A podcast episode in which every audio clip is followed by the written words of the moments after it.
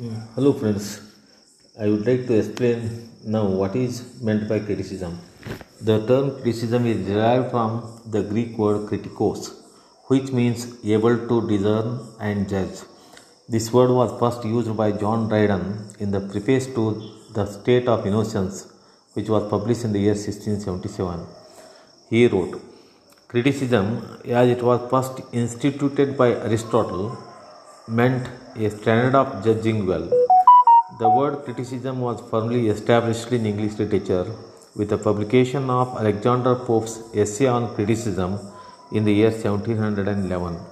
The fundamental function of criticism is to evaluate work of literature and estimate its artistic worth.